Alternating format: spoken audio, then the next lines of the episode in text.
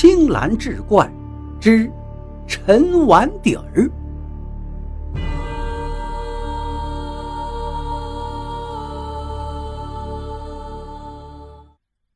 书接上回，回来的路上，陈清泰按捺不住心中的狂喜，这回可算是赚大发了。果然，没多久，陈清泰就将这把铜镜一转手，净赚了不少银子。要知道，按照清代的计量单位，一两银子差不多值一千文钱，这好多两银子。都顶得上一个六品官员一年的俸禄了。为此，陈清泰还特别奢侈的在县城颇有名气的陈州大酒楼摆下宴席，邀请陈州城所有的知名藏家前来搓一顿。这件事儿也在该县收藏圈内一度广为流传。从此。陈清泰一直是心系曹家湾，毕竟这是个值得怀念和留恋的地方。每回下乡，他都少不了到这个地方看看。然而，他却再也没有遇到过吴天利。这一回，陈清泰仍然按照以前的惯例，下乡淘宝的第一站就来到了曹家湾。还没进村呢。大老远的，他就看见一群民工打扮的人正围在一起争吵不休。走近一看，只见其中有个人手里拿着一个浅绿色的瓷碗，正跟其他人争得面红耳赤。一打听才知道，手拿瓷碗的人是这里的房主，他要在这儿建房，便雇佣了一批民工来挖地基。挖到一米深的时候。突然就挖出这么个碗来，民工们说碗是他们挖出来的，应该归他们所有。房主说这宅基地是他家的，大碗应该归他。陈清泰上去把碗接过来，习惯性的瞥了一眼碗底儿，双手就禁不住颤抖起来。天哪，这竟然是一个出自唐代官窑的！秘色青瓷碗，秘色瓷是唐代越窑青瓷中的精品，从配方、制坯、上釉到烧造，整套工艺都秘不外传，故称秘色瓷。这样的宝贝，不说是无价之宝，身价至少也在百两银子以上啊！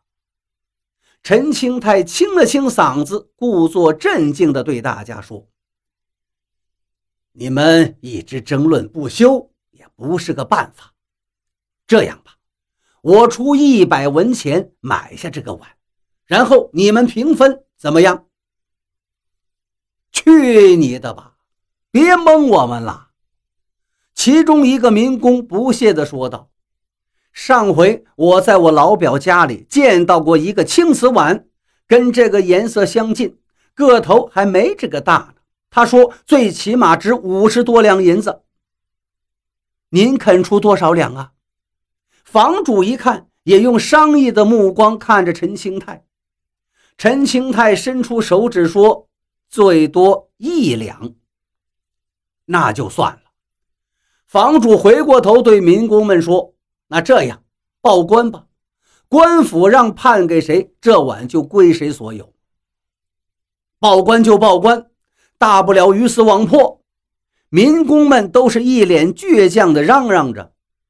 眼看事情要办砸，陈清泰连忙拦住：“各位各位，别慌，听我一句，按照大清律律，地下的物件全都归官府所有。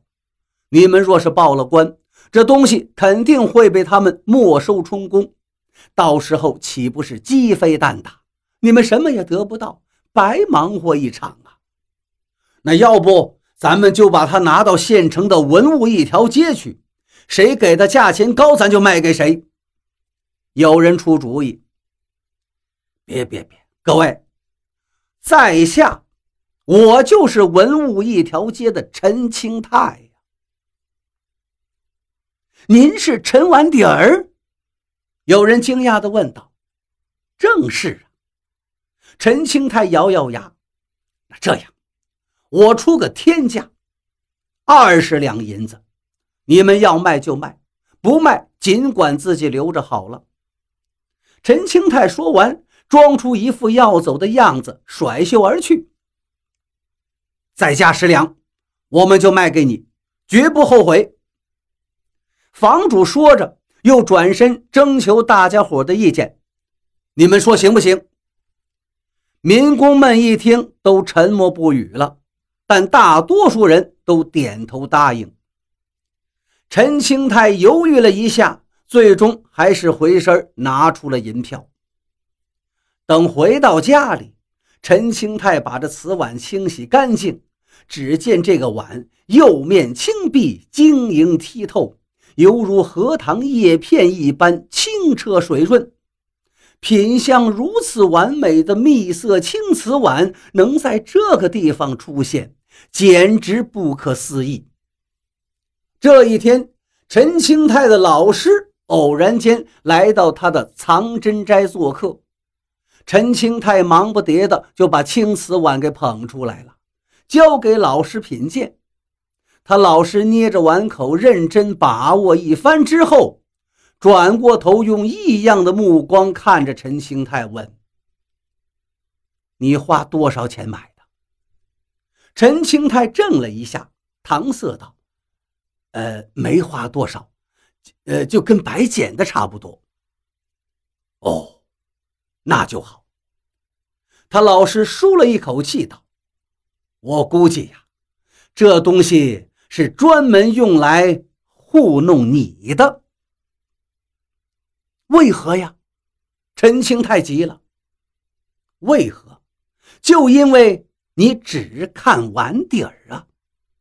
老师说道：“这个青瓷碗的碗底儿是真的，但是碗身却是新补上去的。”老师话没说完，冷汗顺着陈兴泰的脊背刷刷的往下淌了。他顾不得收拾行李，匆匆忙忙就往曹家湾方向赶。到地方一看，除了几个深浅不一的坑外，哪儿还有什么民工的影子呀？好不容易找到一位知情的村民，人家告诉他，这一切呀。都是一个叫吴天利的年轻人花钱提前在这儿布置好的。陈清泰双腿一软，扑通一声瘫倒在地。